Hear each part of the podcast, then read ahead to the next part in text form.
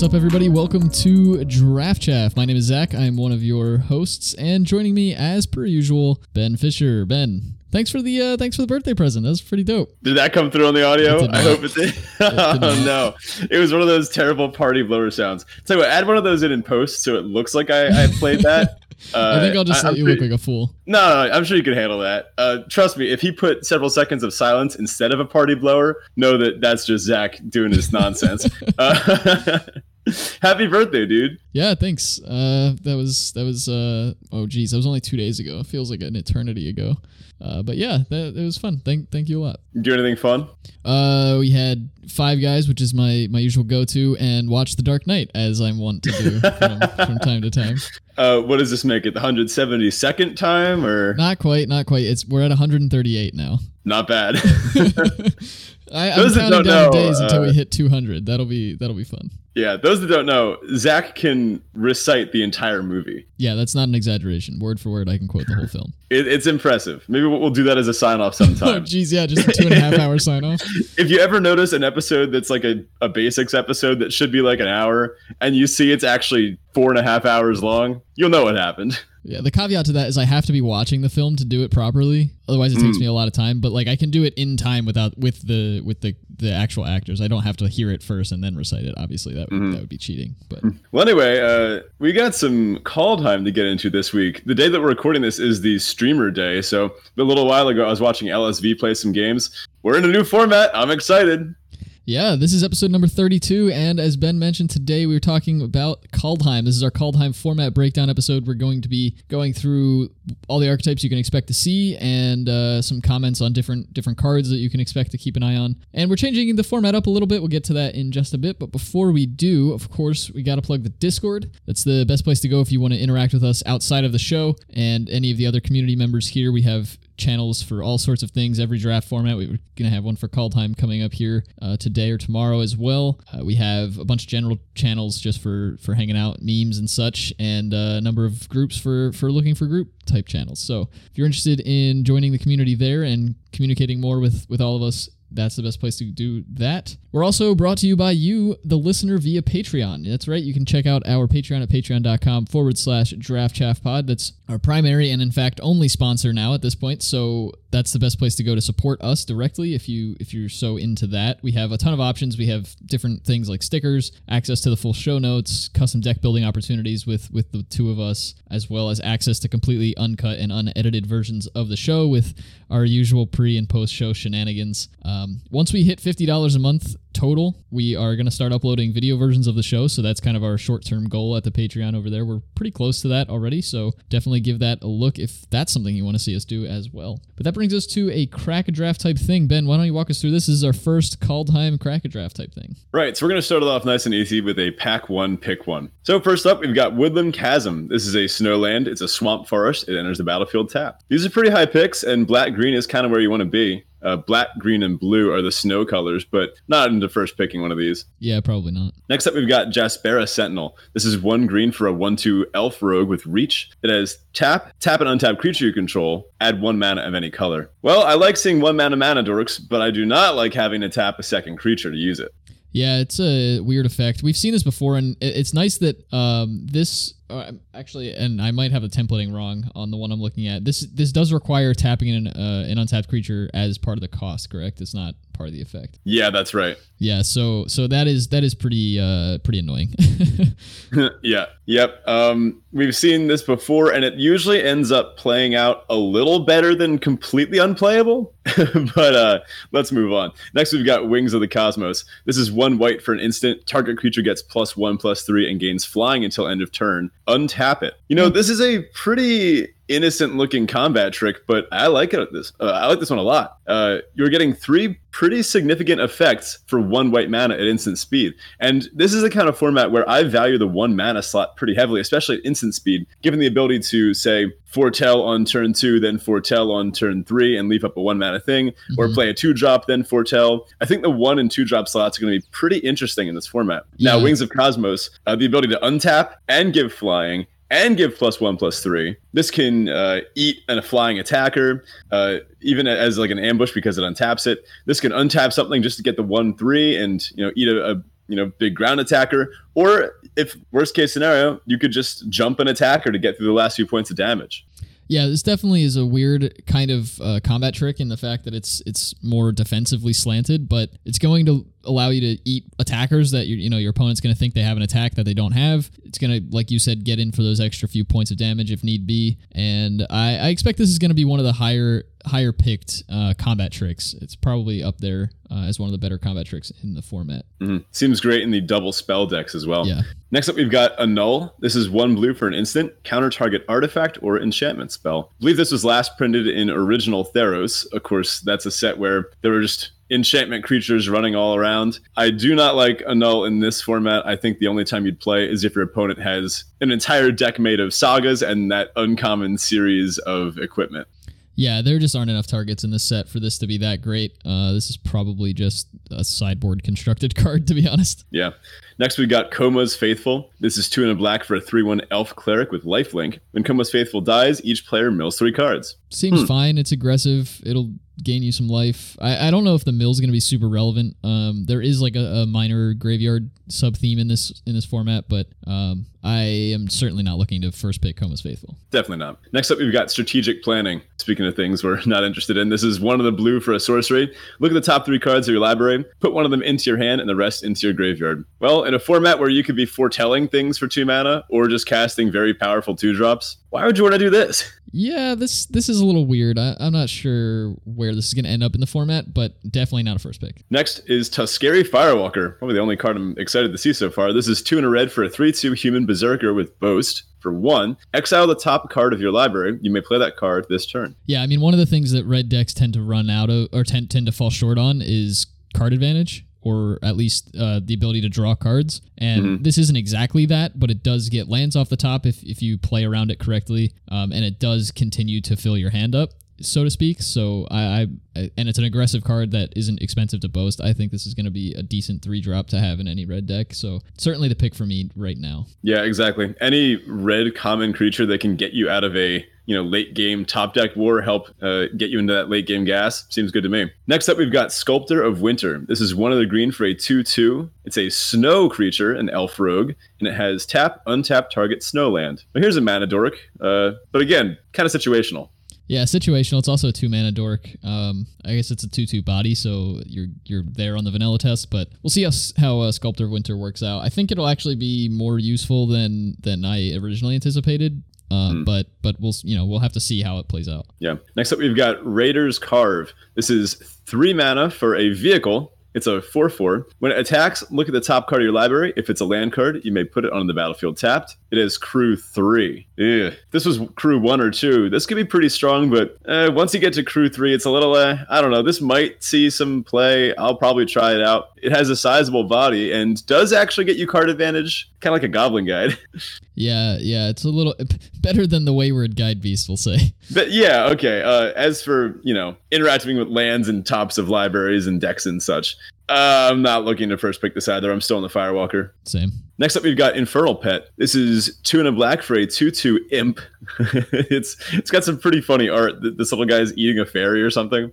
Whenever you cast your second spell each turn, put a plus one plus one counter on Infernal Pet, and it gains flying until end of turn. Definitely a good card for the the second spell decks. Uh, I mean, it fits nicely in the black white the black white decks. It's going to get bigger. Um, you know, it's a permanent uh permanent buff that it's getting mm-hmm. uh, outside of the flying aspect, but then it's like a build your own fledg- uh, fearless fledgling, right? Yeah. So you know that card did did wonders, and I, I, think Infernal Pet's going to see some play for sure. Yeah, it only takes playing two spells a turn twice before this thing's a four four flyer, and then it just sticks around as a four four afterwards. Yeah, notably, like this is less powerful than than the fledgling, right? Landfall's a lot easier to hit more reliably than mm, casting yeah. two spells. Like how frequently can you expect to have two spells a turn? But there are a lot of cheap spells that are worth playing in this format. So yeah, I think think once you hit that two two triggers uh, sweet spot, you're going to be happy to have this. Next, we've got Dusk Wielder. This is one black for a 1 2 elf berserker. It is boast, pay one, target opponent loses one life, and you gain one life. This is just stone cold unplayable, right? Unless you have like super berserker or elf synergies.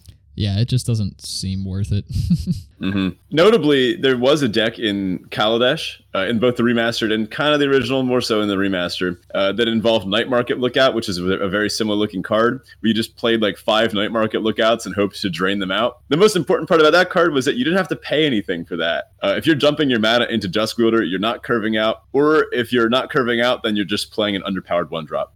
yeah, I mean, this also has to attack through something, right? So it, maybe it's going to trigger once, but then like it, it's a one-two, so it's just going to get eaten. hmm Next to our uncommons, we've got Rune of Speed. This is one in a red for an Aura rune. Enchant permanent. When it en- enters the battlefield, draw a card. As long as enchanted permanent is a creature, it gets plus one plus O and it has haste. And as long as enchanted permanent is an equipment, it has equipped creature gets plus one plus O and has haste. These things seem sweet. All the Yeah. runes. I mean, taking out the drawback of auras that, you know, allow you to get two for one, like the fact that this replaces itself and all the runes do make them way better than the average aura. Uh, Hmm. I would say the red one's like probably on the lower end of these runes. I think plus one plus O and haste isn't going to be really all that beneficial that often, but uh, it does replace itself and they're pretty highly picked. Do you take this over Tuskeri Firewalker? I do, yeah. I actually like this quite a bit. I think this makes up for one of the biggest weaknesses of the red decks, which is uh, they start running out of late game gas.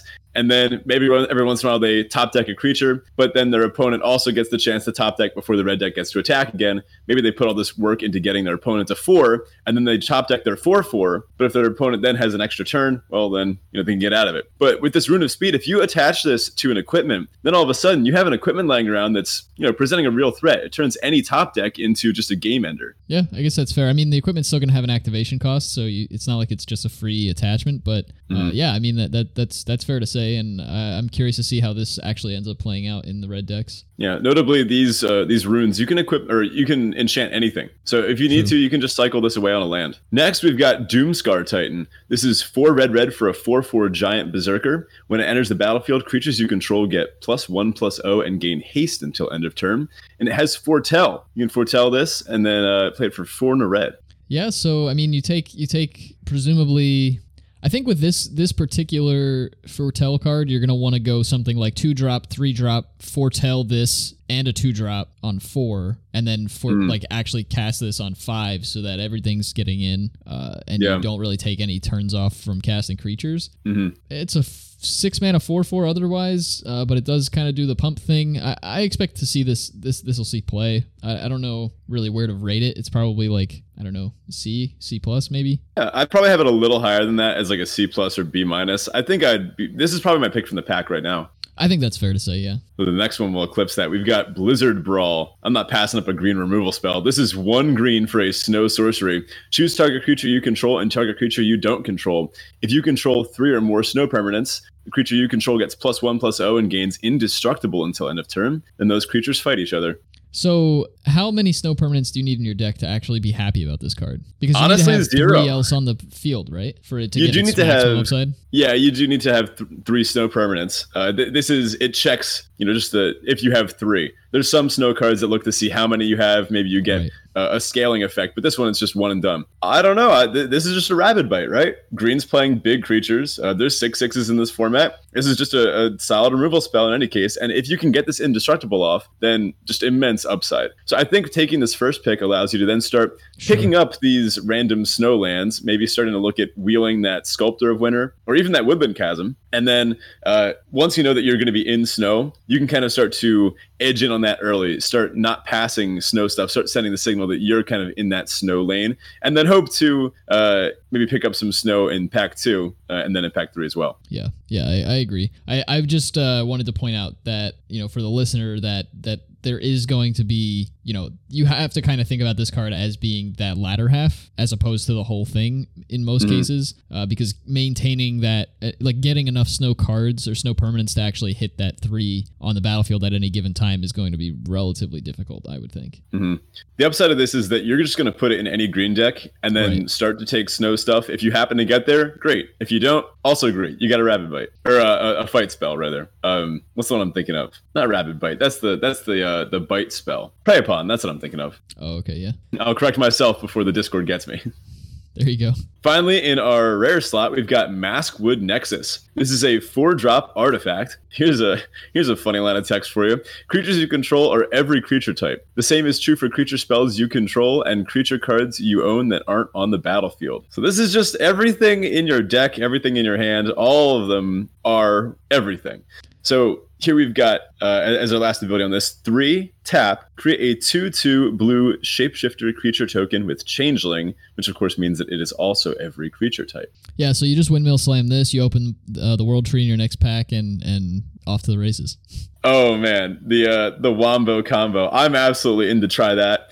However, given that it's the start of the new format, and uh, I- am torn between wanting to get some wins in, finding what the good decks are, and just trying out some absolute nonsense. Uh, that being said, I think the correct pick is probably Blizzard Brawl or Doomskar Titan.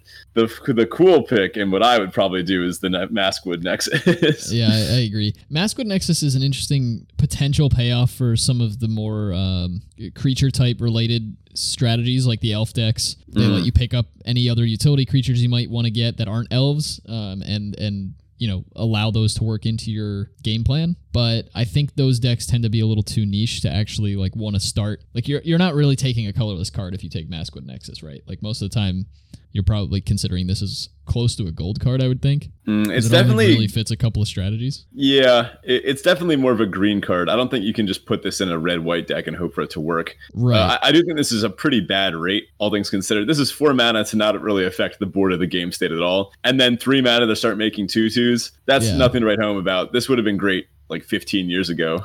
but uh, yeah. in modern Magic, we're looking for our one mana removal spells and our you know five four hastes, right? Yeah, definitely. So what's that, your pick here? Uh, yeah, I think I think I'm on the Blizzard Brawl as well. Mm-hmm. As, as, well, you're implying that uh, that I would actually take the Blizzard Brawl, it being the correct pick instead of Maskwood Nexus. The oh sure sure sorry you you mentioned that if you weren't going to take the Nexus, you would be taking Brawl or the Titan. So yeah. That, oh no, I'm, I'm obviously taking the Nexus. Yeah, uh, yeah, of course. Do as I say, not as I do.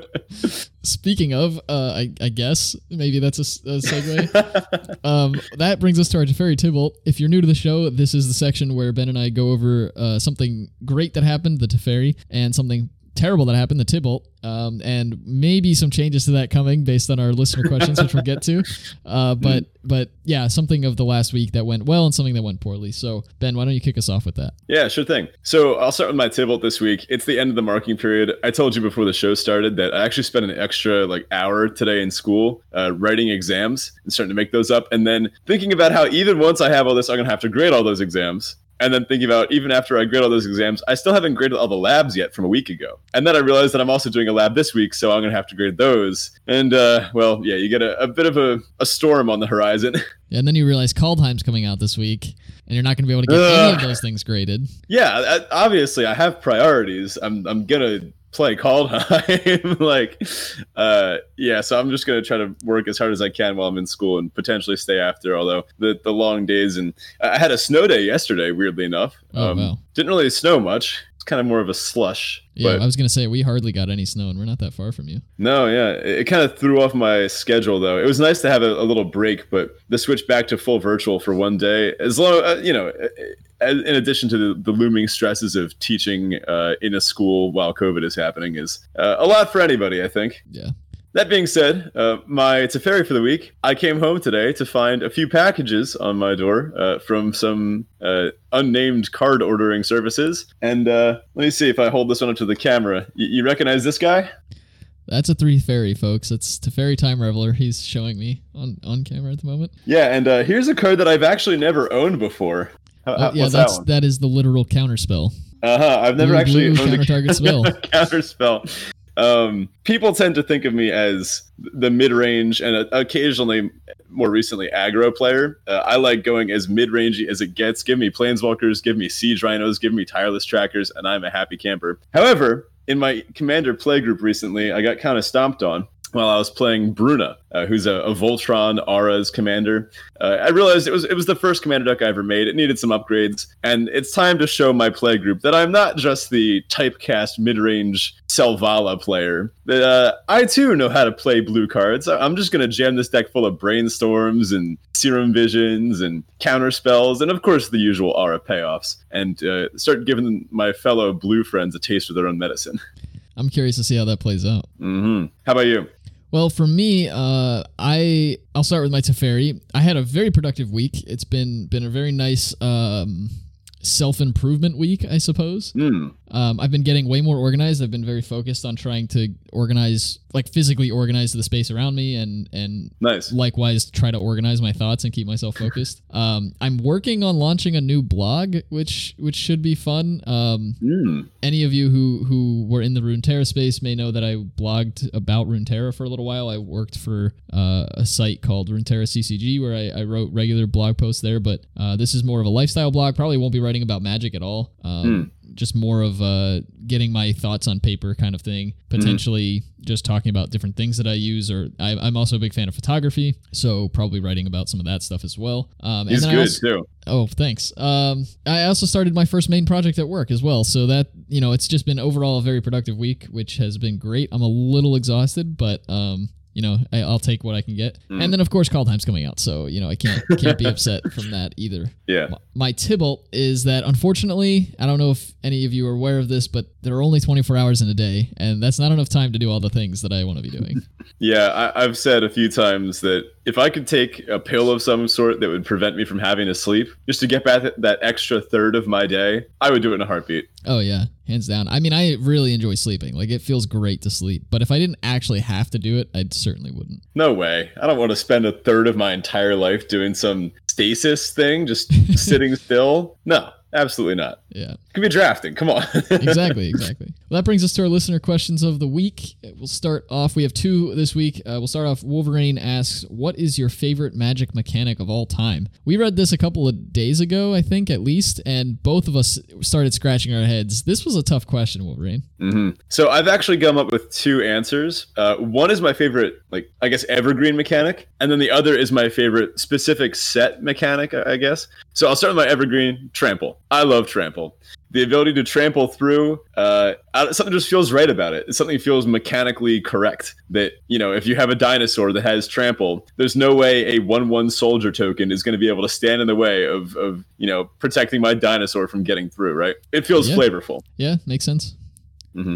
My favorite set specific mechanic, gotta go with investigate. This one's probably oh, yeah. from uh, before a lot of people's time, but this was from our second trip to Innistrad. We have another one coming up. I, I doubt we'll be getting Investigate again. It was kind of centered on the flavor of uh, something strange happening on Innistrad. No one really knowing what it was. Of course, it ended up being Emrakul. Now, in those clues, there was actually uh, a, whole lore story unto itself. Magic players. Uh, I, I, guess I should probably explain the mechanic first. So um, let me talk about Thraben Inspector. This is one white for a one-two. Uh, it's probably like a human soldier or something. And when it enters the battlefield, you investigate. So when you investigate, you create a clue, which is a colorless token. It has pay two sacrifice this artifact to draw a card. So it's a it's a nice little card draw mechanic. It's smoothing, uh, and then of course there were clue synergies when you uh, you call it cracking a clue.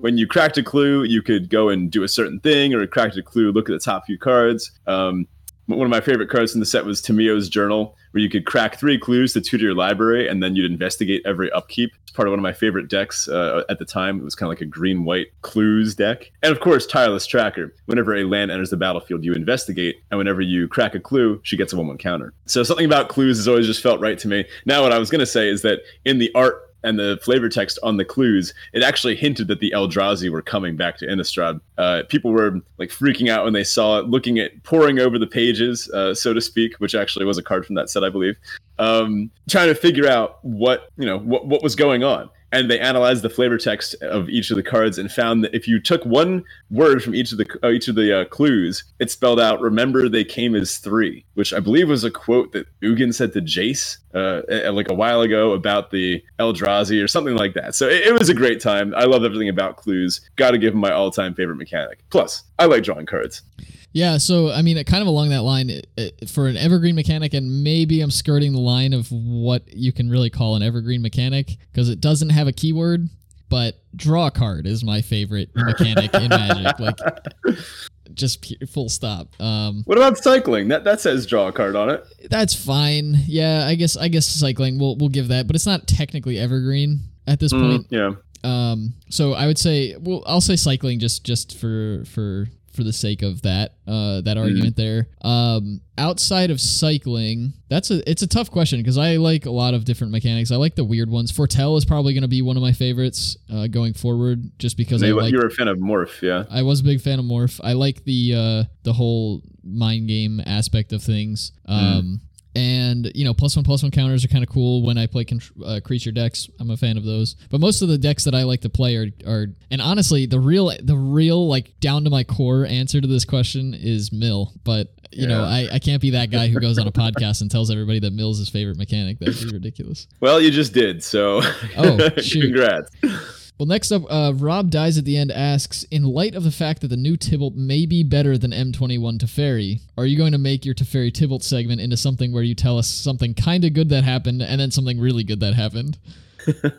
I love this question. This is hilarious. I, hopefully, Tibalt actually is good. He's never had an. Well, I guess Rakish Instigator actually was a decent card and does see play in a number of formats. So it's not fair to say that he never had a good card, but his first iteration was just so laughably bad that Mhm. I don't think we'll ever have we'll ever ever be able to change it. That's the thing. I think we should look at extremes here. I guess we can look at like how this Teferi, uh, this M21 Teferi was just fine. But if we look at something like Teferi Hero of Dominaria or uh, Three Fairy uh, Teferi Time Raveler, and then look at like the average Tibalt, So Tibalt from War of the Spark was fine, and Tibalt from this set is good. But I think Teferi on average, we could even go back. Teferi Mage of Zhalfir is also a pretty busted card. Yep. So I, I think on average we've had much better Teferis than we have Tibalts. I don't know. Maybe we could.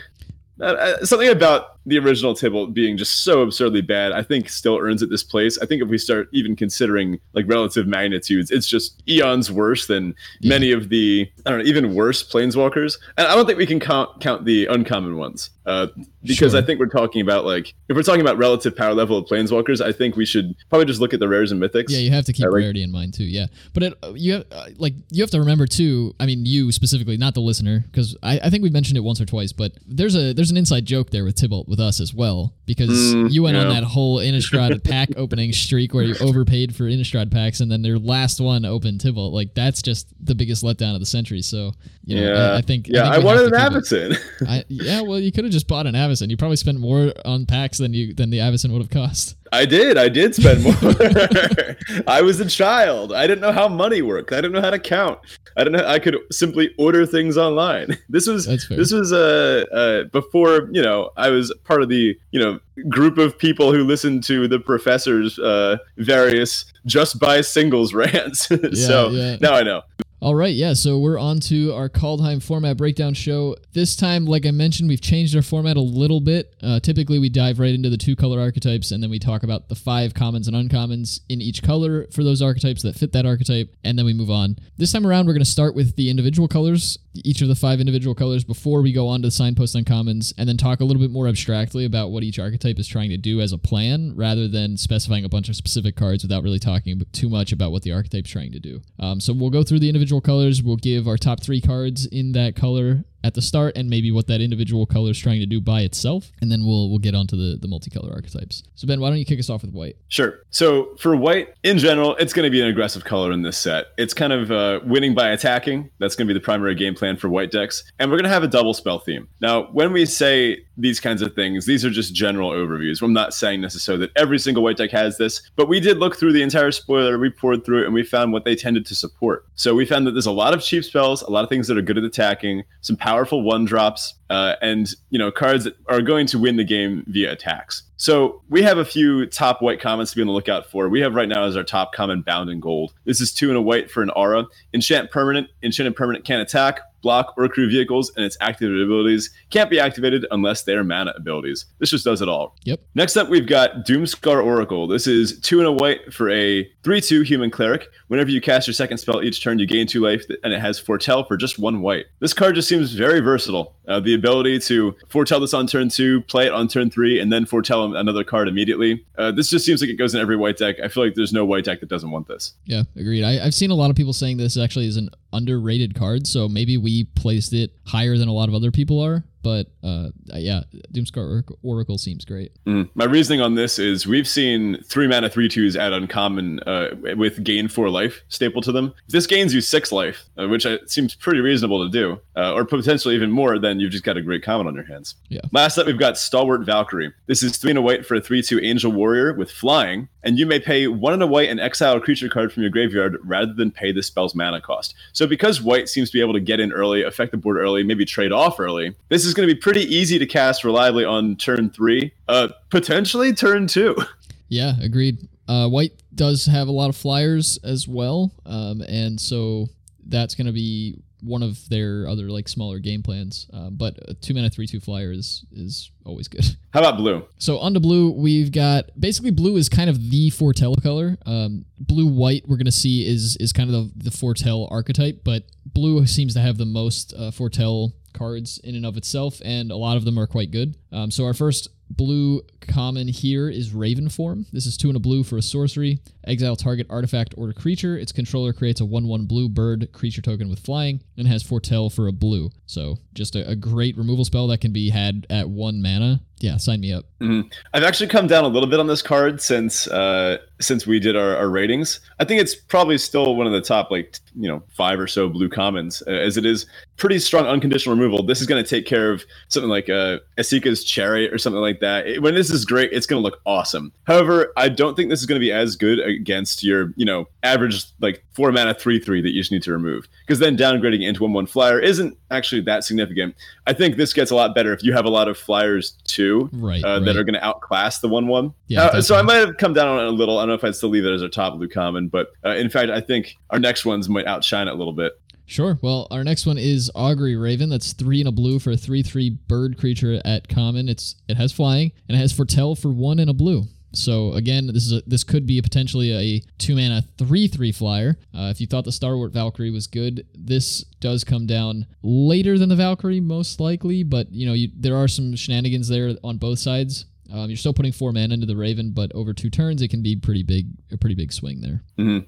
I've been seeing uh, in a few of the games that I watched earlier a pretty common play pattern of foretell one of these four drops. There's this one and there's one in green that we'll see as well that are both three threes. Uh, foretell this on turn two, just slam the three three on turn three. Yep. Uh, and then our next uh, blue common here is bind the monster. This is blue for an enchantment aura. Enchanted creature. When Bind the Monster enters the battlefield, tap enchanted creature. It deals damage to you equal to its power. An enchanted creature doesn't untap during its controller's untap step. So this is kind of uh, you know the the um, bubble snare from Zendikar Rising, though you do take some damage here. Um, I think this is going to be the premium removal for blue in this. Mm-hmm. Yep. So these are a few of our you know top comments for the color. There's another one that I wanted to look out for. I think it's like a like a two four, but if you have something that shares two creature types, it comes in with a counter on it. Maybe that's an uncommon. I don't know. I was thinking about that one as well. Blue seems to be pretty good in this set. It has a lot of ways of manipulation, uh, whether it's drawing cards or interacting with opponents' creatures. Seems like a recipe for success, especially when you're cheating costs on it with Foretell. Yeah, definitely.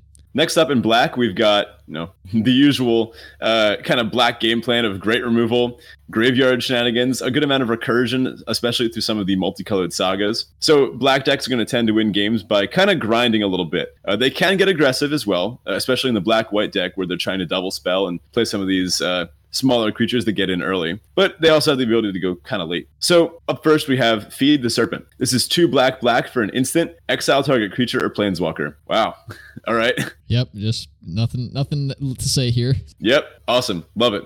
Next up is Weigh Down. This is one black for a sorcery. As an additional cost to cast a spell, exile a creature card from your graveyard. Target creature gets minus two, minus three until end of turn. We were actually back and forth on this one. Uh, we were talking about whether this was up there or if it, other things should be up here instead. But I, I, do like this in our top three commons right now.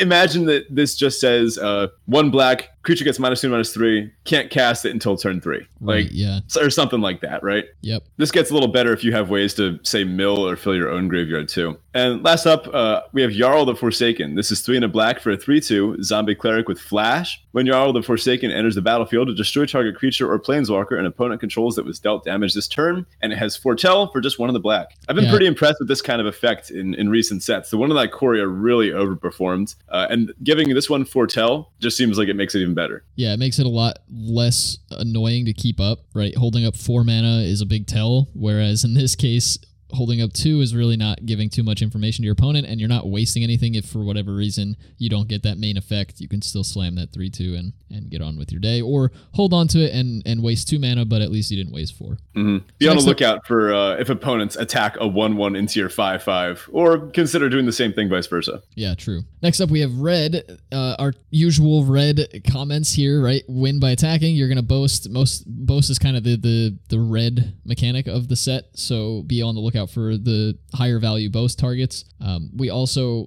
go through here our, our top commons. Demon Bolt is number one for us, two in a red for an instant at common. Demon Bolt deals four damage to target creature or planeswalker, and you can foretell it for one red. So it's a four damage bolt over two turns, basically. Nice. Yeah. Uh, next up is Frostbite. This is red for a snow instant at common. It has uh, Frostbite deals two damage to target creature or planeswalker, and if you control three or more snow permanents, it deals three damage instead. So another lightning bolt. Also Right. nice. This is just a shock that becomes a lightning bolt. Can't really argue with that. Uh, can't hit your opponents, I guess, but you know. Yeah, you, I it. mean, you're still gonna play this if you have zero snow permanents in your Yeah. deck. That, that's great. And last but not least, if you didn't think we had enough removal spells on these lists, uh, our next up is Squash. This is four and a red for an instant at, at common. This spell costs three less to cast if you control a giant, and Squash deals six damage. That's right, six damage to target creature or planeswalker. So you're telling me I could potentially pay one in a red to deal six at instant speed? Yeah, I heard you liked Roil Eruption, so I gave you a better Roil Eruption.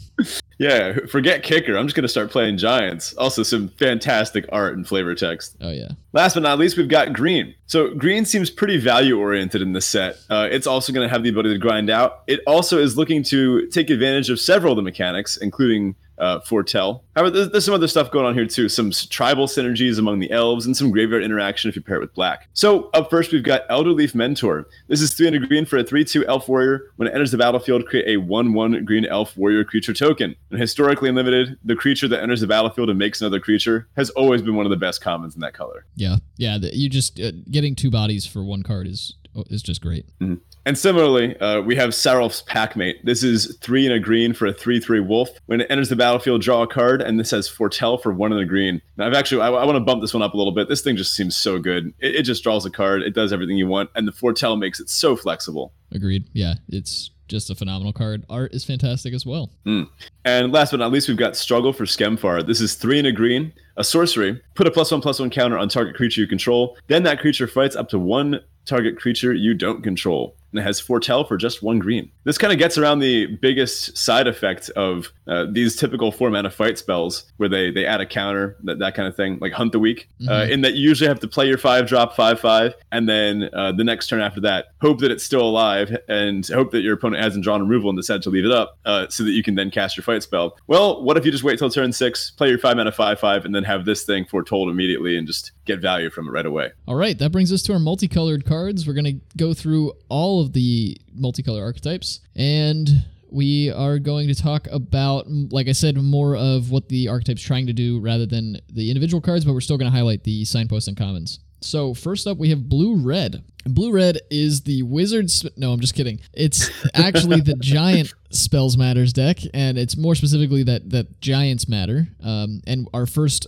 uncommon here. So one thing to mention as well before we get into all of these, each of the multicolor archetypes in this format have two signpost uncommons, Mm. almost three. It's kind of two and a half. Um, one of those is a legendary creature. One of those is a saga, and one of those is a land. Um, so we'll, we'll highlight all of those, but I'm just gonna you know lay that out here at the beginning.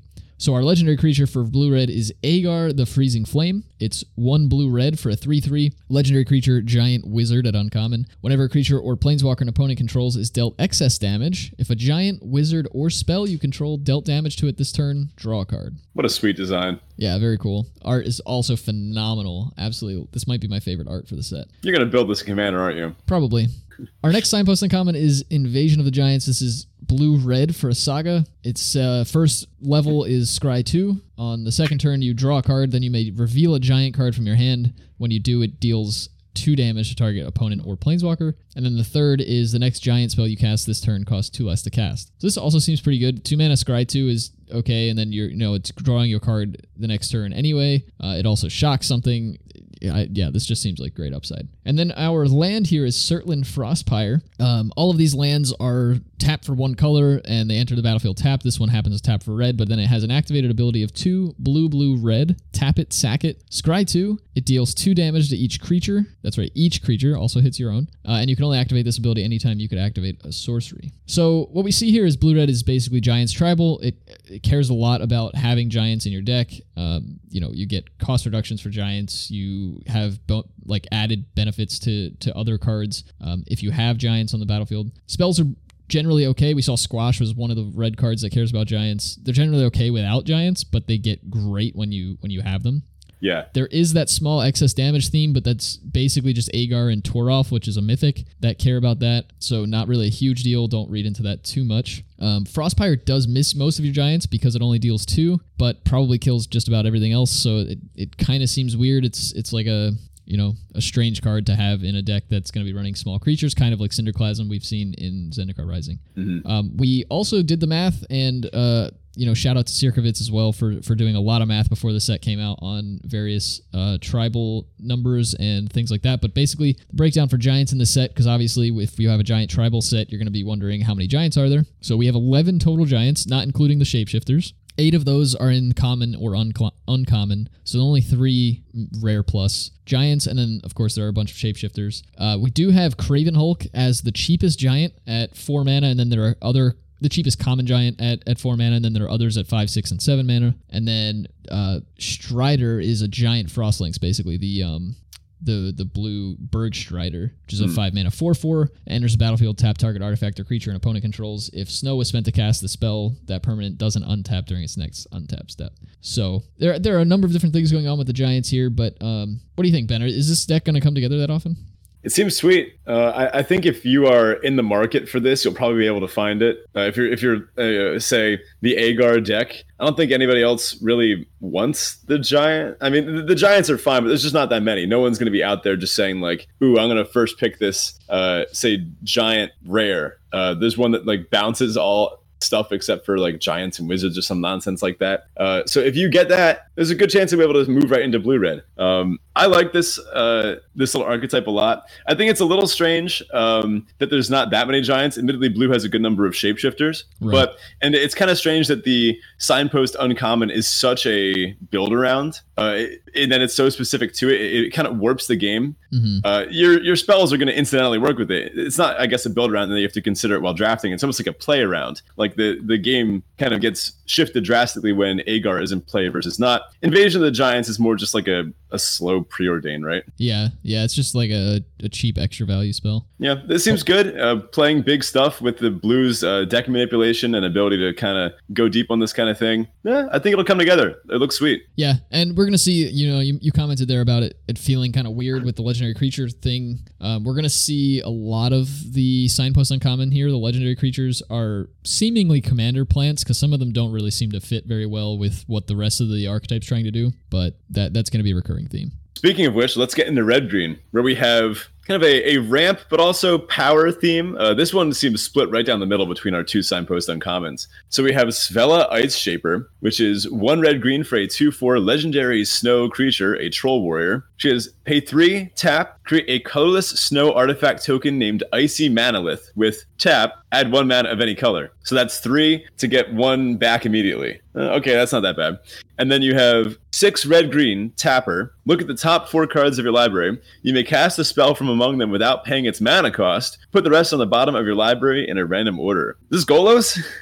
Yeah, this is a weird card because it's like how many you know, how many eight plus mana cards in limited are you really going to have in your deck, and how many of them are then going to be in the top four cards of your library? It just seems like a very weird limited card. I don't I don't expect to take this very highly. I'm absolutely going to try it. One place I see this going well is the uh, the mythical five color ramp nonsense deck. In which case, uh, that's mana fixing right there. That's fair.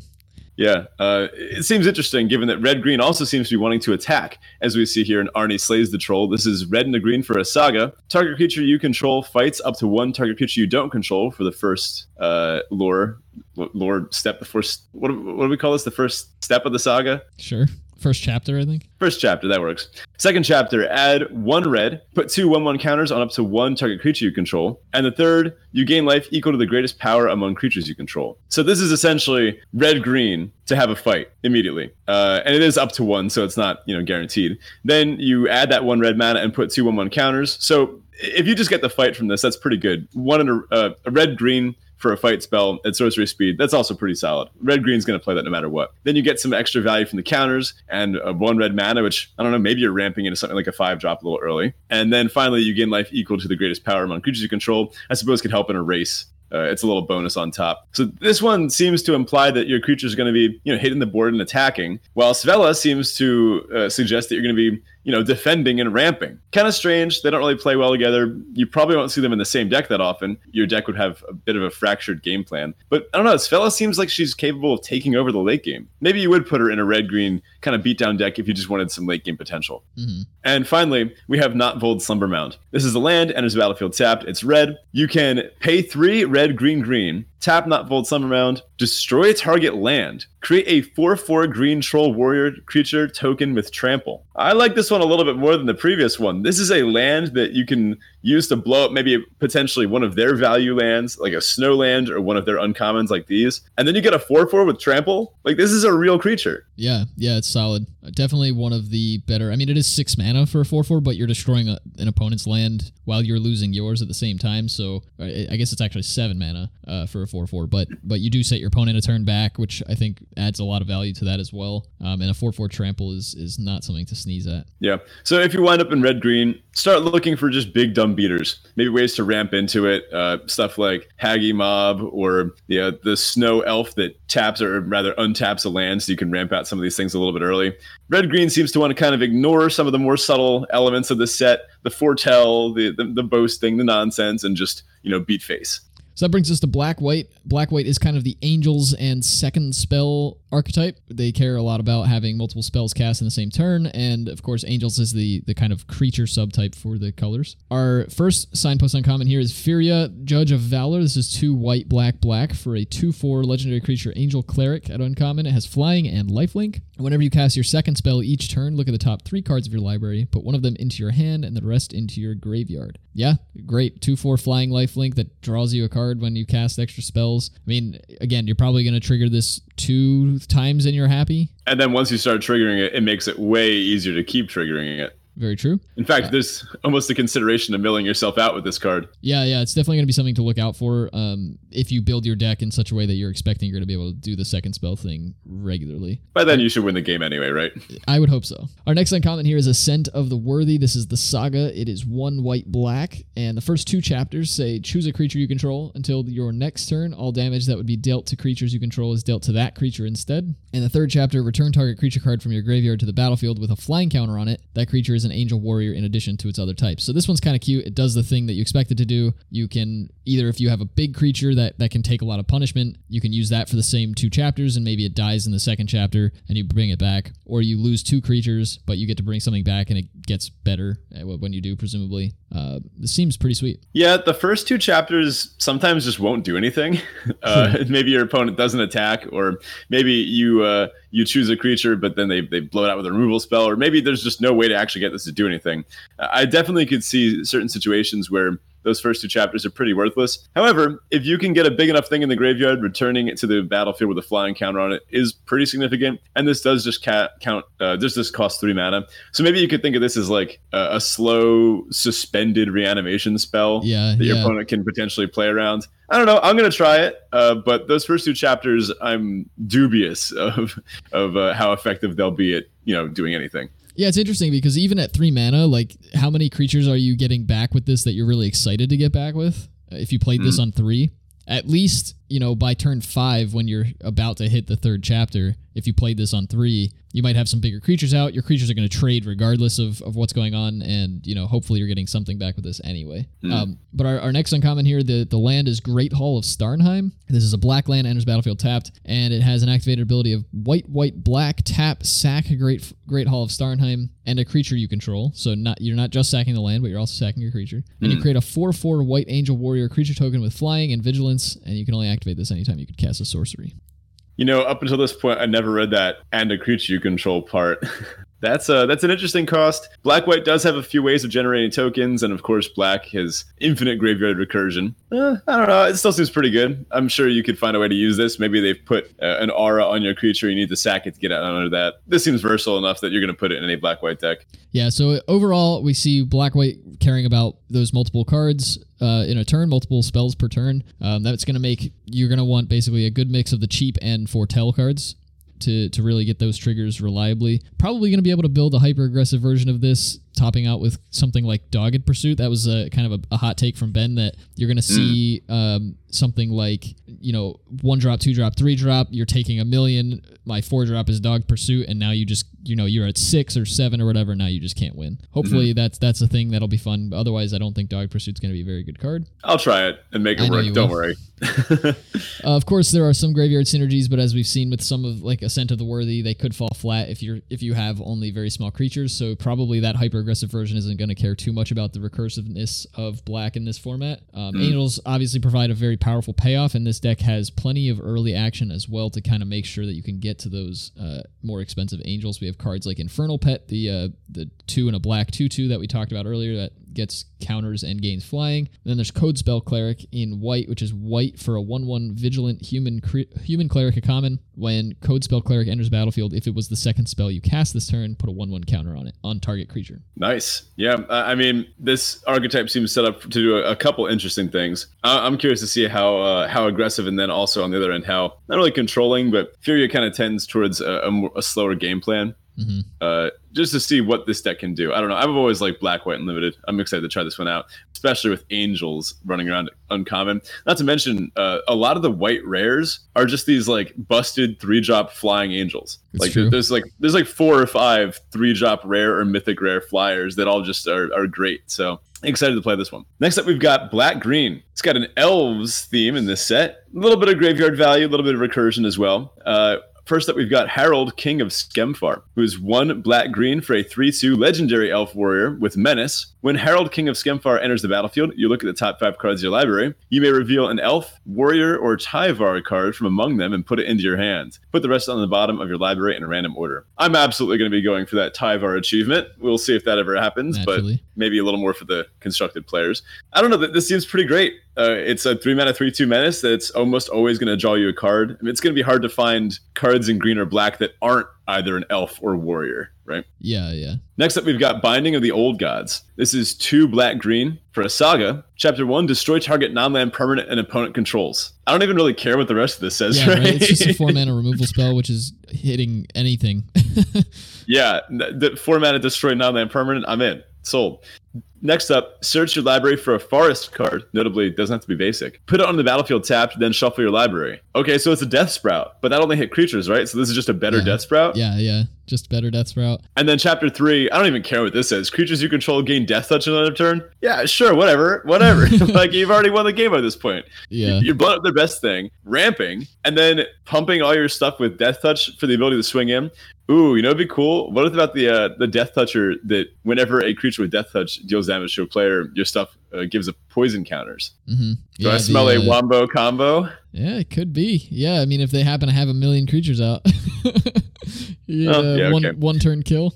Mm-hmm. I'm gonna try it. Next up, we've got Skemfar Elder Hall. Enters the battlefield tapped. Taps are green. You can pay two black, black, green. Sacrifice it. Up to one target creature you don't control gets minus two, minus two until end of turn. Create two one one green elf warrior creature tokens and its sorcery speed. Okay, it's a removal spell on a land and it makes some tokens. This isn't one of the big flashy effects. Uh, some of these like reanimate creatures or make these big powerful things, but this deck cares about having elves, and I guess you know removing a, an opponent's small creature isn't necessarily the worst thing in the world. But this seems one of the lesser powered tap lands. Yeah. So again, um, Elf Tribal, right? Elf Ball. Uh, this deck seems to be able to enable some pretty cool things, including the Deathknell Berserker Demonic Gifts synergy. I think those are two cards that could potentially wind up in this deck anyway, as you're trying to go wide, so Demonic Gifts might just be decent, okay, uh, as is. And Deathknell Berserker is an elf, incidentally. So Black Green, uh, I've, I've kind of been kind of sad in recent sets to see Black Green not really have a strong identity. Mhm. we really saw this suffer in the last set where we had Black Green counters, but it just did not get there compared to some of the Black Green decks in the past. And every once in a while, Black Green ends up kind of stiffed with, you know, just Black Green value, Black Green good stuff. And look, I'm not going to complain. I love that.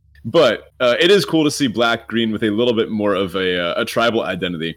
So you're going to be killing some stuff. You're going to be recurring, but maybe you're going to be looking to get some more uh, elf payoffs as well. Notably, shapeshifters are elves, and there's quite a few of those in green. Yeah, green and blue are the two main shapeshifter shapeshifter colors, so be on the lookout for those as well. So that brings us to green white. Green white is the plus one plus one counters theme for the for the uh, for the format. Uh, very loose though. It's it's like a loose plus one plus one counters theme. It doesn't really have any major payoffs or enablers besides you know once you hit rare and, and higher. Can definitely win games with an aggressive start though. Um, and our first uncommon here is Maya, I assume is how it's pronounced. Uh, Magia. Magi, yeah, the, the the way all Americans would pronounce it. Um, course. Maya, the Bret uh, Bretta Guard Protector. Jeez, I can't say that.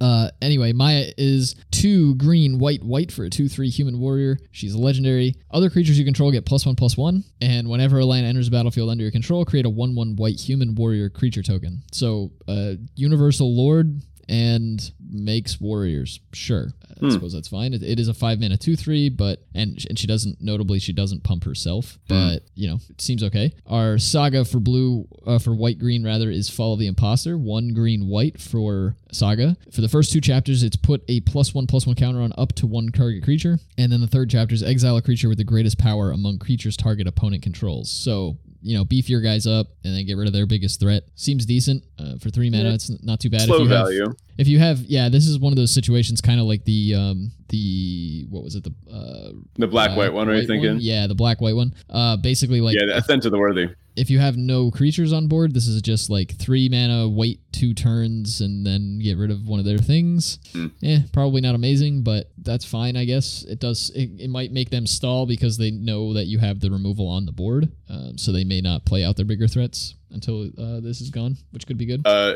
notably, if you want to try something really ill-advised, you could put counters on their creature to give it the highest power. It's true. Yeah, you but don't uh, have to target your own stuff.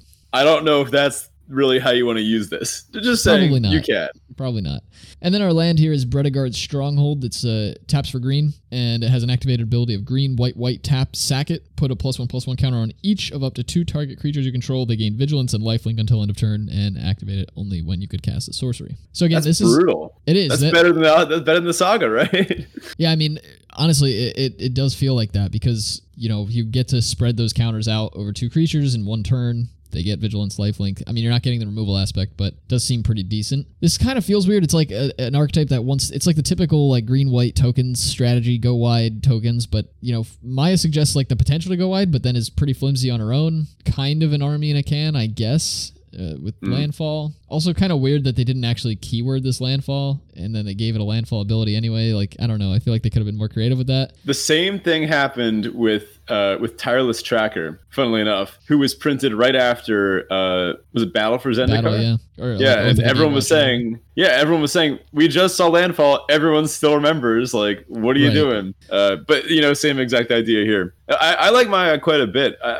I mean, there's going to be times when you just cast her and you already have like four creatures on the board, and then your opponent's uh, just kind of looking at the board like, oh my god, I can't block these things anymore. Yeah, that's true. I mean, there are a number of other cards at common that, that handle giving counters to things. You've got Guardian Gladewalker at, in green, which is a two mana one one changeling that uh, ETB puts put a plus, plus one plus one counter on target creature, and then there's Axgard Braggart in white, which is three and a white for a three three dwarf warrior with boast for two untap. Uh, Axgard Braggart and then put a 1 1 counter on it. Um, so he can make himself pretty big, and, you know, that makes him more likely to attack in with the boast effect. But overall, I'm skeptical as to how powerful the actual like dedicated plus one plus one counters deck will be. I think it's going to be a good incidental addition to the arc to the to the format, but I'm curious to see just how wide this deck can go or how tall it can go. Next up, we've got. Well, it's funny. I got this one: red white equipment uh, slash enchantments slash tokens. Uh, th- this one covers a few bases. So the Artisan equipment seem pretty solid this time around. The, the rune cycle drawing cards immediately is really great, uh, and the equipment being kind of a also living weapon esque in that they can uh, the, at least the uncommon cycle can make tokens to attach themselves to right away. So first up, we've got Koll the Forgemaster. This is red white for a two two legendary dwarf warrior. Whenever another non token creature you control dies, if it was enchanted or equipped, return it to its owner's hand. Ooh, I smell an eggs combo in, in constructed. uh, and secondary, uh, creature tokens you control that are enchanted or equipped get plus one plus one. Huh, so this kind of covers both when you have a non or non token thing, uh, you know, a creature is going to help recur it. That's pretty great. Uh, you attack in, they maybe want to trade, uh, but now they're not incentivized to because you're just going to get the creature back. This plays really well with end of the battlefield effects. And of course, if they don't trade, you're just going to get in for damage, and that seems to be what Red wants to do anyway. And then this kind of mitigates the uh, the downside of maybe equipping a token with an uh, enchantment or equipment uh, because then it gets buffed a little bit. It is notably just hard buffs the equipment that come down and make the tokens on themselves. Next up, uh, we've got kind of a continuation of the story here, forging the Tyrite sword, uh, which Koll is hard at work at in, in his art. Uh, we've got one red white for a saga. The first two chapters are create a treasure token, and the third chapter is search your library for a card named Halvar, God of Battle, or an equipment card. Reveal it, put it in your hand, then shuffle your library. You know, out of all these, this is the first uh, signpost uncommon that I think is just stone cold unplayable. Yeah, it's just bad. I mean, even if you have Halvar, it's just like, what are you really doing? Yeah, I'm not even sure if you want to put it in your deck if you have Halvar and like one right. other art artifact or, something. So like, then what, what's the point? What else is it there for? Uh, really cool art though. True. Next up, we've got Axgard Armory. This is uh, a land that enters the battlefield tapped. It taps for white. You can pay one red, red, white. Tap, sack it. Search your library for an aura card and or an equipment card. Reveal them, put them into your hand, and shuffle your library. So this could potentially draw you two relevant cards. Yeah, I mean it's certainly not awful, um, and it, it's really heavily going to depend on the auras and the equipments that you have. But it could also potentially draw you three cards if one of those auras happens to be a rune. Mm-hmm. So here's a question about this format: Are the red white decks going to be able to play out their two drop, three drop, equip something, fool around with this kind of nonsense when other decks are going bigger? So an aggressive deck uh, like this, will it be able to curve out fast? Or, you know, will it be wasting its time with all this nonsense while the bigger decks are doing stuff like foretelling and playing uh, things cheaper than they should be, getting these mana discounts and uh, potentially getting extra value from from stuff like that? I don't know. It seems like if this deck doesn't get there immediately, it could just get run over in the long game by a deck that's playing what like Sarulf's Packmate. Like, doesn't that just brick wall this entire like everything? Basically, yeah. I think I think what this deck's gonna want to do is the fast decks of this of this archetype because I think that's what they tried for. They wanted to mitigate like we can't have a super aggressive red white archetype because then Foretell is just dead right? You mm-hmm. if if you can't take turn two off every now and then, you can't really foretell very often uh, yeah. proactively. So I think they intended to slow slow it down a little bit. I think what this deck is going to really rely on are the flyers in white and equipping and and souping them up so that they can get through because then you don't really care if your opponent's getting bigger on the ground. You're still just getting in for damage on in the air. Mm, we do have that cheap one drop Raptor with the the one right. two first strike. We've got Starnheim Courser, the two and a white for a two two Pegasus with flying, uh, artifact and enchantment spells. Uh, you cast cost one less. So we've got options. Yep. There's definitely ways to uh, to get through here, and notably a lot of tutoring, which I do think is a cool design direction. I, I like where this is going. Uh, we have a bunch of red white uncommons, and it, there's multiple instances of like tutoring and drawing cards. That's a good sign for the future. I just don't know if this is the right set for this to get there in. Yeah, we'll see. Definitely going to keep an eye out on this archetype for sure. Next up is Red Black. This is kind of the, as we've come to know and love, the sack reanimate archetype. Um, in this case, our legendary creature is another one that feels like a commander plant. We have Kardur Doomscourge. This is two black red for a 4 3 legendary demon berserker. When Kardur Doomscourge enters the battlefield, until your next turn, creatures your opponents control attack each combat if able, and attack a player other than you if able. Very. Wait a minute. What other player? And whenever an attacking creature dies, each opponent loses one life and you gain one life. That that part is probably going to be relevant in limited. Um, definitely shaping up to feel aggressive, right? If you're attacking, like you want your attacking stuff to die, like you just want to start sending stuff in the red zone. So that that Mhm. makes a lot of sense. Um, our saga here is two black red. The first chapter is you may sacrifice a creature. When you do, Kardur Kardur's vicious return deals three damage to any target. Okay, turn build your own lightning bolt. That's fine. Hmm. Um, second chapter is each player discards a card, and the third chapter is return target creature card from your graveyard to the battlefield. Put a plus one plus one counter on it, and it gains haste until your next turn. So this this gives you two different instances to get a creature in your graveyard. If you don't have something to sack, then you know the first chapter basically does nothing. The second chapter forces you to discard. That's not really a may, but you're gonna so you're gonna be filling your library or filling your graveyard up. Get Mm, those discard a creatures big thing then, Right. and just reanimate it on uh, the third chapter. That seems good. Exactly. And then we have Immersturm Skullcairn. This is the land. It taps for black, enters battlefield tapped, and is has an activate ability of one black, red, red, tap, sack it. It deals three damage to target player. That player discards a card. Activate only anytime you can cast a sorcery. That's pretty dope. That that sounds really good. Definitely winning the uh, tongue twister contest for card naming. Very true. Very true.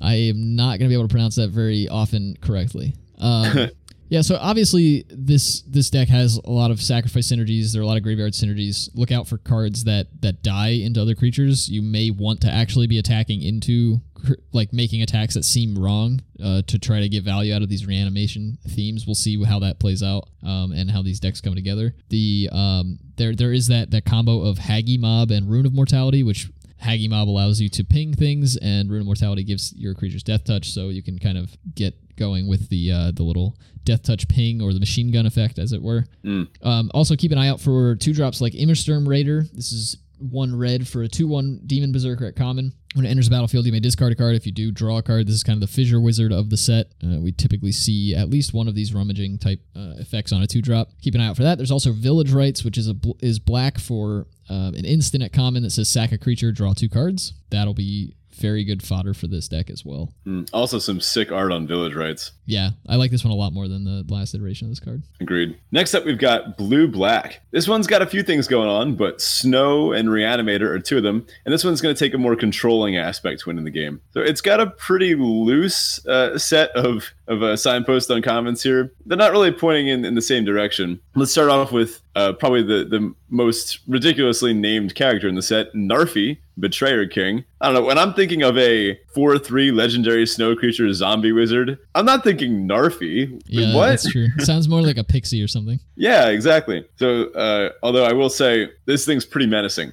Other snow and zombie creatures you control get plus one plus one, and you can pay snow, snow, snow. Return Narfi Betrayer King from your graveyard to the battlefield tapped. Hmm, nice. Yeah, I'm not, I'm not sure how often you're going to get there on the triple snow thing. Uh, it's definitely going to be doable, uh, but Mhm. you know we'll have to see exactly how frequently that's doable. Uh, there are other zombie creatures, so his lording situation is going to be decent, uh, but we'll see. We'll see. You know how many of those are really playable. Yeah, snow concerns me uh, because if you're taking snow cards highly, then you're giving up high draft picks that you could otherwise be spending on taking removal or just good creatures. And then you're doing that for what? Like hoping to, to get there? The thing is, uh, we, we often say that it's occasionally worth taking lands in other sets, like maybe dual lands that have like, you know, gain a life or uh, cycling lands, other things like that, because typically you will end up getting, you know, as many uh, playables as you need, at least in like most modern magic sets. However, we don't often advise, you know, taking those super highly because there is a cost to giving up draft picks. Uh, in some sets in particular, the cost is mitigated by the fact that every card is just pretty good.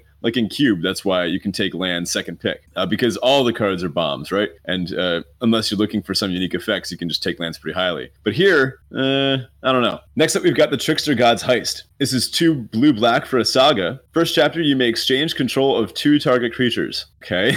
so, like, if you have a 3 3 and your opponent has a 3 3, this just does nothing, right? Unless they have some u- unique effect. I guess this turns your worst creature into their best creature and vice versa. Yeah, Uh, Is that good?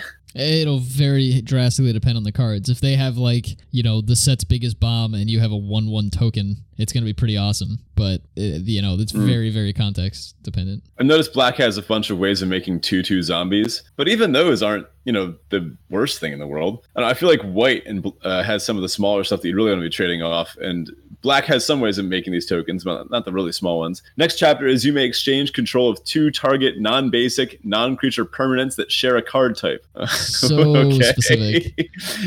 this might just not do anything. There there might not even be legal targets for this in most board states. If you have played all uh, all basic lands and all creatures, which is you know not an absurd thing to happen for two players, this just does nothing.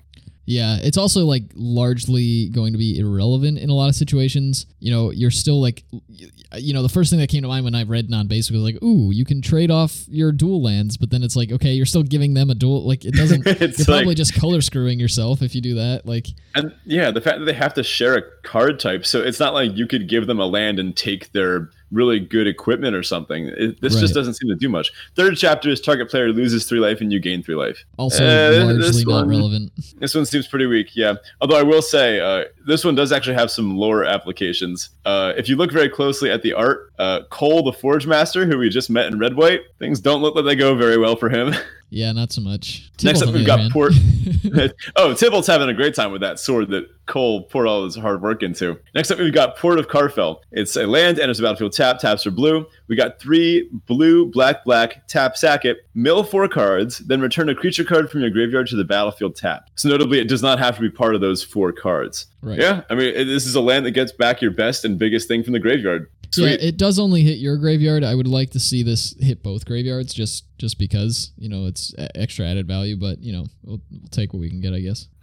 that land honestly seems like one of the most powerful un- uncommon uh, you know signposts we've got especially in in this archetype i think if narfi gets there clearly just being able to bring back a 4-3 even tapped every turn is pretty incredible but you do have to get there on snow for that. Uh, i don't know this is going to have the usual blue black stuff lots of good removal lots of good interaction and some pretty uh, good value creatures you know for, for what they do. Uh, we actually see one that i want to make everyone aware of of Brinebarrow Intruder. This is one blue for a 1-2 human rogue with flash. When it etbs target creature and opponent controls gets minus 2 minus 0 until end of turn. Ugh, zulaport duelist he's back better than ever Oh, yeah. this one this time he's got a, a whole extra toughness jeez they just keep printing path to exile in blue over and over again don't they All right, so next up we're on to blue green, and blue green is kind of the main snow archetype you're going to see in this format. There's also a minor shapeshifter theme. Most of the shapeshifters happen to be in blue green, uh, but that doesn't really bode for anything that's really going on in the in the archetype overall. They're kind of incidental. So our first uncommon here is Moritte of the Frost. It's two green, blue, blue for a zero zero legendary snow shapeshifter.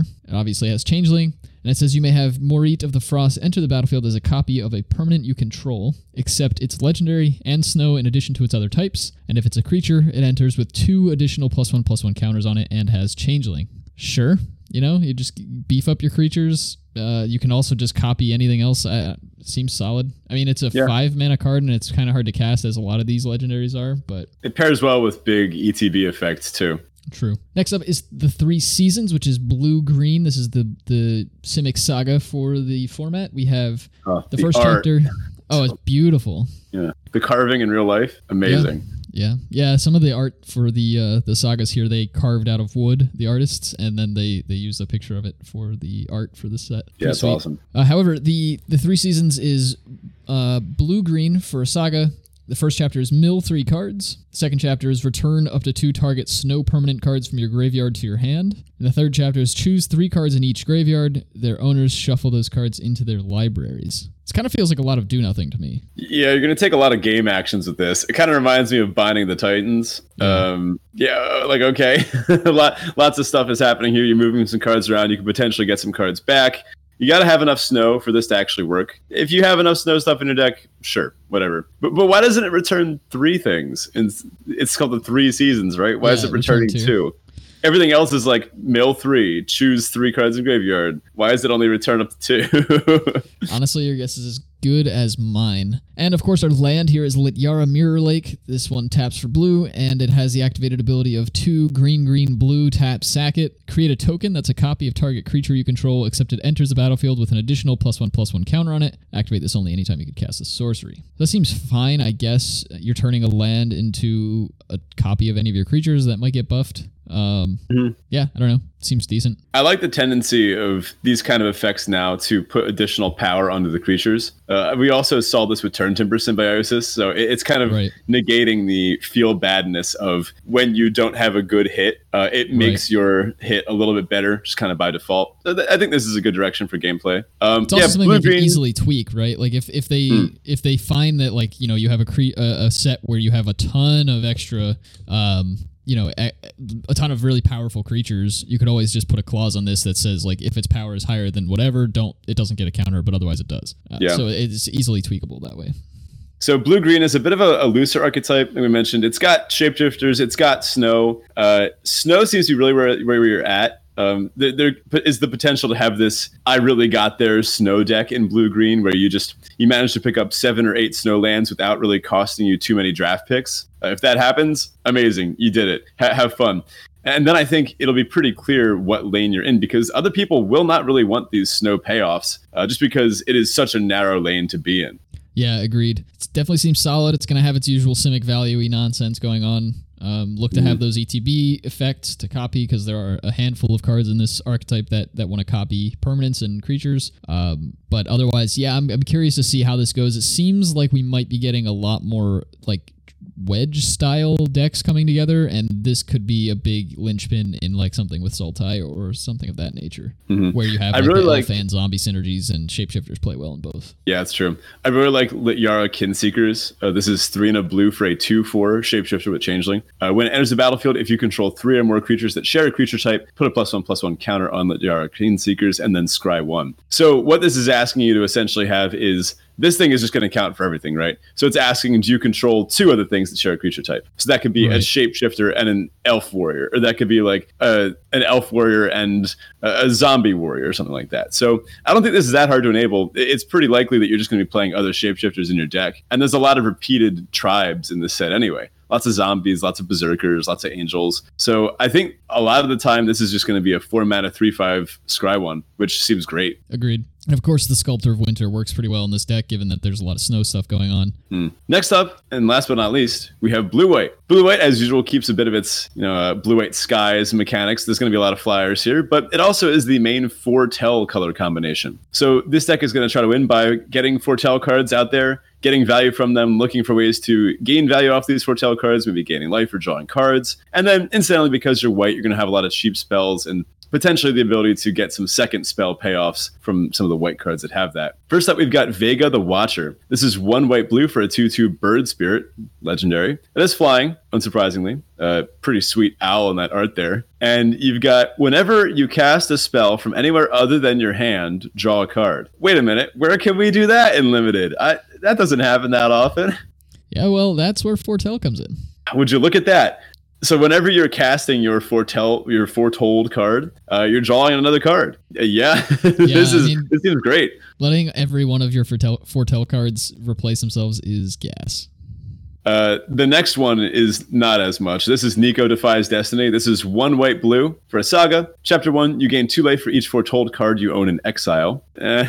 yeah, it's kind of weird because I, I I'm curious. That is that is one thing I'm curious about going into this format is how many cards you can have foretold at once. Mm-hmm. I expect it's probably only going to be one or two most of the time, but yeah. I could be wrong about that. So this is maybe gaining you two or four life, maybe for three mana. And if you're playing this on curve, it's only going to be two life. Yeah, that's what I'm thinking. Next up, we've got chapter two add white blue. Spend this mana only to foretell cards or cast spells that have foretell. This is mana ramp, but it's very situational. Yeah.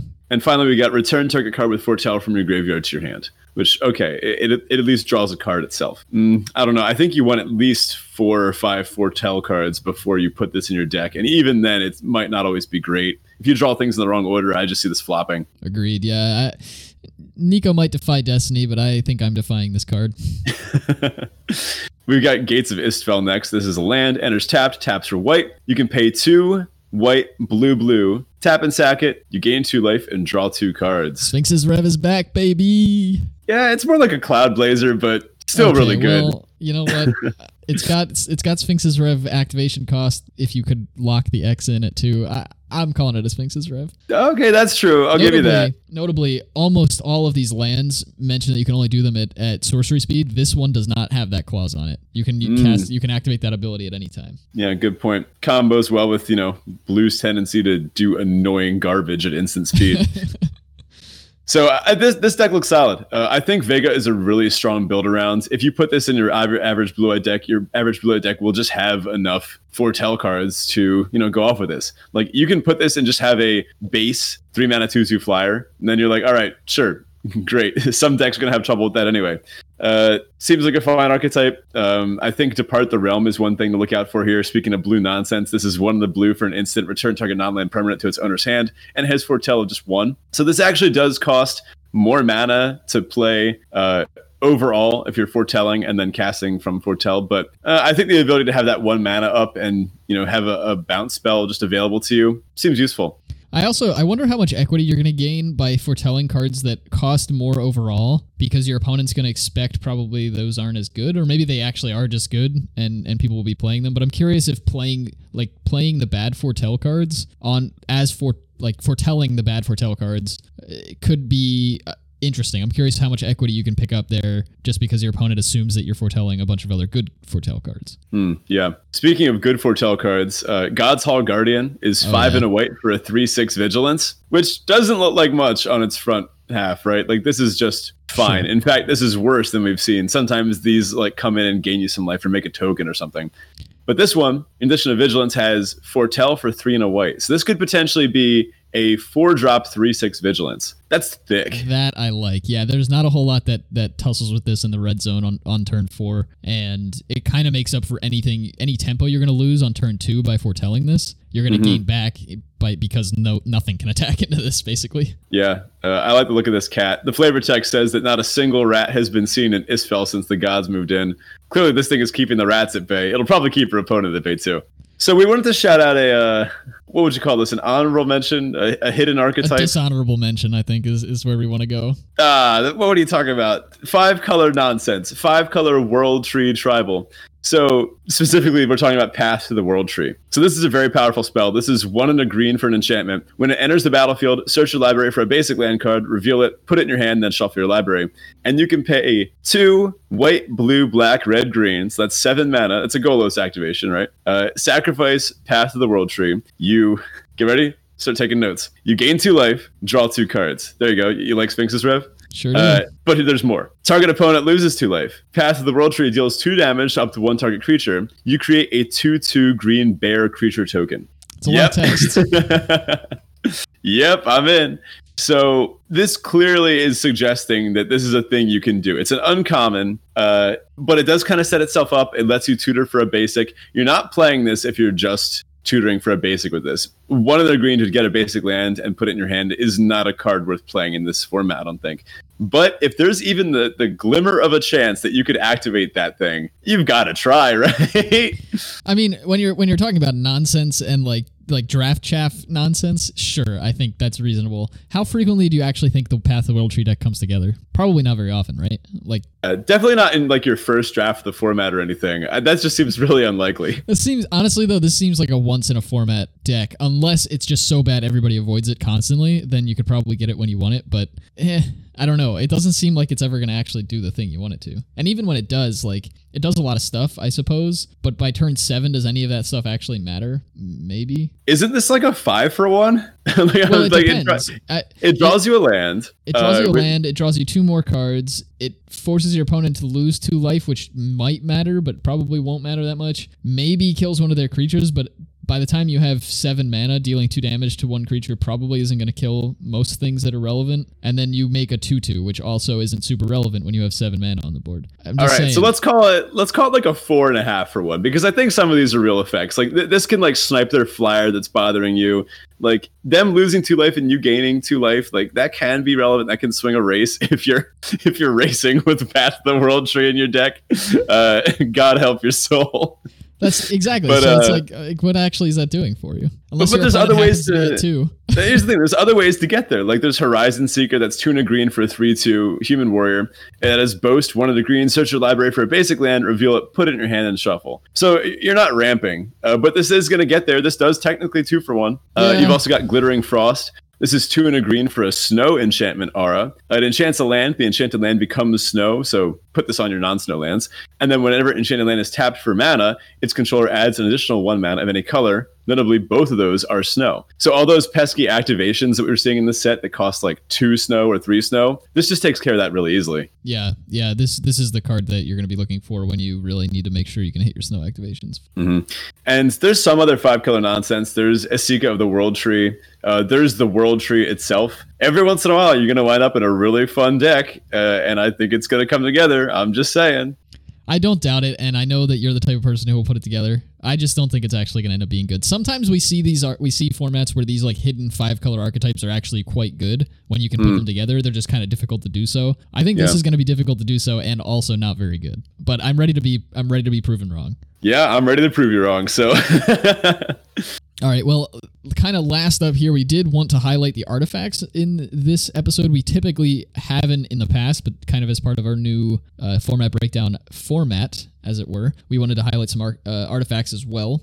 Um, there is, of course, the living weapon cycle. We call it living weapon. That's that's a reference to an older uh, mechanic where artifacts would come into the battlefield attached to a zero zero germ token. In this case, they're not quite that, but they do. There's a cycle of uncommon uh, artif- artifact equipments that enter the battlefield. If you pay an extra cost, they enter the battlefield attached to a particular creature, which is great. You know, any any equipment that can b- bring its own creature with it is pretty awesome, and a lot of those are quite good. The white one in particular seems really interesting. Uh, we also have cards like Funeral Longboat. That's right, vehicles are back, which we mentioned in our mechanics show. Uh, Funeral Longboat's kind of an interesting one. It's two mana for a three-three with vigilance, and it has crew one, so it's way above rate. You know, three-three with vigilance isn't like game breaking or anything, but it is a solid card and it's above rate. So I think we're going to see a lot of those floating around. I really like vigilance on vehicles. Uh, it kind of uh, negates some of the downside of this thing not really being a true creature, given that you can have it up to attack or block, and this kind of makes playing out your creatures and deciding whether you want to attack with it a lot easier. The answer is usually just going to be yes.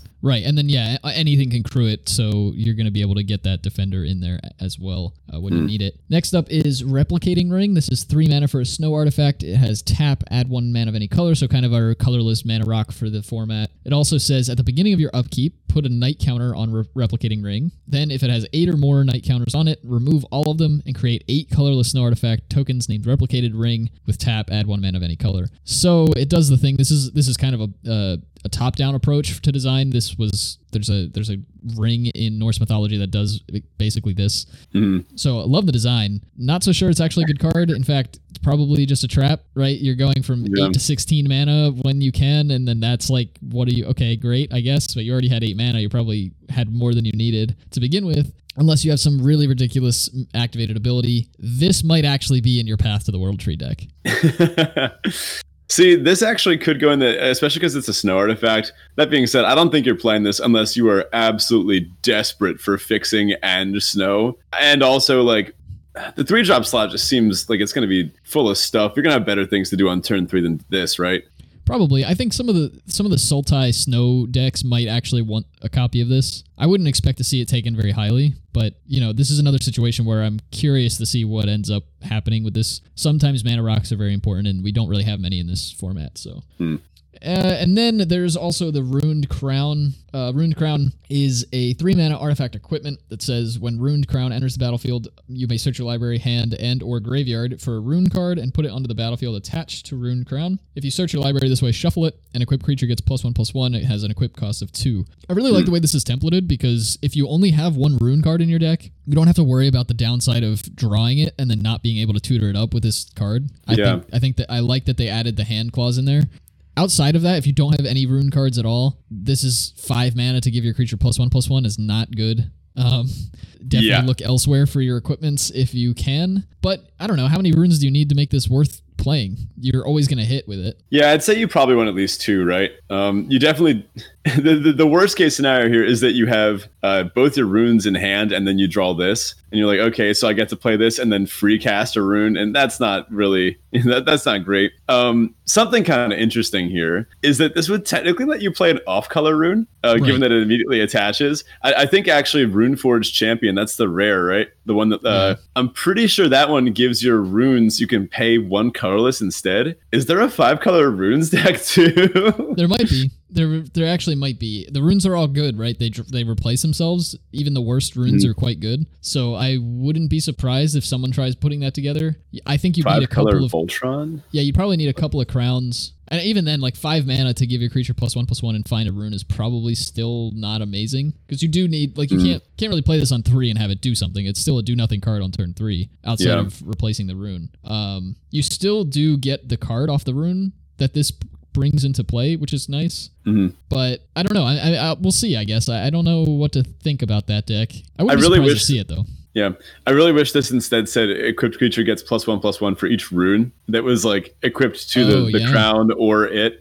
Uh, notably, with this, you also want to be careful if you have runes in your deck and you're waiting to draw this. If you put a rune on a creature, it could trade off. The rune will go to the graveyard, and the crown lets you get get it back. Uh, if you put a rune on an equipment uh, that's not the runed crown, this doesn't search your battlefield, so you can't like equip this from the battlefield right back to the crown. Uh, so notably, make sure you, your runes are gonna like go to the graveyard in some way, or else you won't be able to get that graveyard value from this. If something goes on an artifact like an equipment, like another equipment, it's probably gonna stay there for the entire game. Yeah, I think I think probably the way Rune Crown really gets its value is you've played a bunch of runes on creatures that have died, and then you get this and you just get those to you get to free roll those out of your graveyard and just get Mhm. extra value for them. All right, that's it. That those are all the archetypes and all the major cards, the main color groups, and uh, our top commons in all of those. So last things last. What are you excited for in this set? What are you What are you hoping to put together outside of your Path to the World Tree deck? What are you looking forward to, Ben?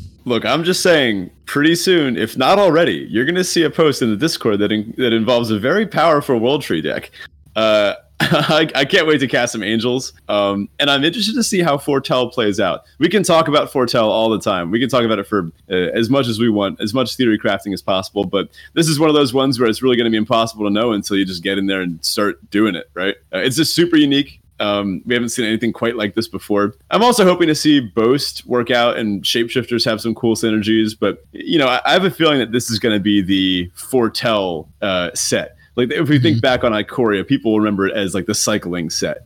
Uh, I have a feeling that's going to be Foretell here. I, I hope not to have those other ones get too overshadowed, but uh, this seems like a, a pretty fun format. Agreed. Yeah, and I, I actually quite like that they have managed to get two sets that feel quite different from each other, both of which have very different mechanics, like things that got people talking for quite some time. And of course, I mean, ZNR had the introduction of MDFCs, and of course, we see those again here, but they were very novel when when Zendikar Rising came out. We had no idea mm. how they were going to play out, how you should take them in drafts, how you should build your decks around them, all that kind of stuff. So it that garnered a lot of discussion. I think Foretell is going to be the same. The first few weeks of this format are going to be people trying to figure out where how does Foretell fit into the format and what beats those decks if they're actually Yeah. good and what else you should be doing if they're not. So I'm very excited about the puzzle of all of this, the new set uh, coming out, and I, they haven't really done that the last few sets. Of course, they put out Mutate, which was like you know a kind of a weird mechanic and had a lot of people talking about just like what does it even do. But beyond that, it didn't really garner a lot of discussion. And then Theros, I can't really remember if there was even a, a very is Escape. talked about. Yeah, I, I suppose that's true. But Escape was just like another graveyard thing. It didn't really feel that unique. And of course, M21 think, was uh, a, a core set, so that didn't really have anything u- uh, unique going on. I think Underworld Breach was probably the biggest talking point of, of Theros, right? That's fair. Yeah. Yeah, and Um, or I guess Uro. Well, yeah, yeah, yeah. Besides, Pre- yeah, besides preset. individual cards, sure. Yeah, before we knew what exactly Uro, before we knew what we were dealing with, everyone was a little more aware. Can you believe we were more concerned about Underworld Breach at one point? This world is weird. But beyond yeah, that, I mean, I, I'm super excited to see if there's actually like a bona fide control deck in in limited this time around. Hmm. A lot of times, control decks in limited tend to just be like slower mid range decks. So I'm curious if there's actually going to be a real bona fide control deck that plays a bunch of foretell cards and can actually be closer to what true control is from a constructed perspective. I'm also just excited to see what the actual speed of the format's going to be when the dust settles after these first few weeks. Is it going to be fast? Is it going to be slow? Is it going to be somewhere in the middle? Are we going to have control decks? We're we going to have aggro decks? Are we going to you know, is Foretell going to be a big thing? Is Boast going to be more important than we expect it to be? Hmm. Hopefully, it, the set remains as diverse as it feels right now because it feels like there's a lot going on, and I would be really upset if it turns out that there's just like one deck you need to be in all the time. yeah. But that about does it for us this week. Thank you so much for spending your time with us and checking out all there is to know about Kaldheim. Hopefully, you're enjoying some drafts or have been already by the time this episode releases, and I'm sure Ben and I will be as well. Of course, if you're interested in talking all things Kaldheim with us and the rest of the community who listens to the show, check out our Discord. The link to that is in the episode description as well as on our Twitter page. And of course, if you're interested in giving back to the show or supporting us in any way, the best place to do that is patreon.com forward slash draft pod. Like I said at the beginning of the episode, we have five different tiers over there and a whole lot of different perks depending on how much you're willing to give. Any little bit helps, and at the very least, just share the episode. Send it out on social media. You know, getting uh, a further reach for the show is also a great way to support us. If you want to reach out to us on social media instead of the Discord, you can do so by heading over to Twitter and checking out my profile at Rannick Alfredian or Ben's at BetaFish1. And of course, the, the podcast directly is at DraftChaffPod. And if you want to email us, you can do so at draftchaffpod at gmail.com. That does it for us, and we'll see you next week. Happy drafting, everybody. So we've had an interesting week in history, as I feel like I could say for every single week for the past. I don't know, name a number. Um, Yeah, but right. this week, in uh, in our historical talking points, uh, we've seen the mass net sum of uh, a a subreddit pitted against the mass net sum of the wealthy corporate elite. And I gotta say, it's fun to watch. I've had the popcorn going. It is it is hilarious. I Did you have any uh, any game stonks as they, as they call them? I did not. Uh, that was something I think the first bit of like the f- very first spike where it was like almost two. I think it was like two hundred percent in that first day where where people really started to figure out what was going on with that. I Mhm. kind of missed the boat, and then I was like, th- I at that point I wasn't going to invest much because I really expected it to drop down, and I don't like shorting because you have infinite potential for loss Yeah, unless you have like good stop gaps and stuff which a lot of companies apparently didn't have is it's actually hilarious. Like one company lost 100% of their investment on on shorting that stock and it's like why would you ever allow yourself to get to that point? Anyway. It's just because they, they never expected that like so many people from the internet would band know, together in that's such an absurd it's way. investing 101 like you just put stop gaps you have a risk risk to reward ratio and you put stop gaps in place so you don't lose all your money. Like that's just how you're supposed to invest. Like i'm just baffled I mean, I've heard of drafting the hard way, but it sounds like some of these people could use a course on investing the hard way.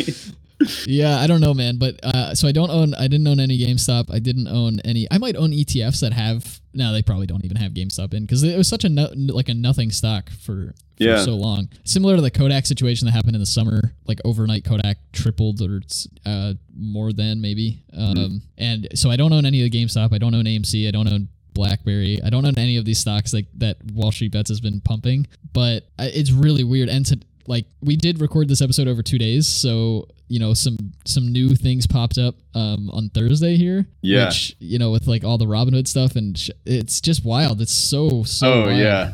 The fact that this garnered government attention immediately and is honestly drawing a lot of eyes to our questionable economic systems that we've got here.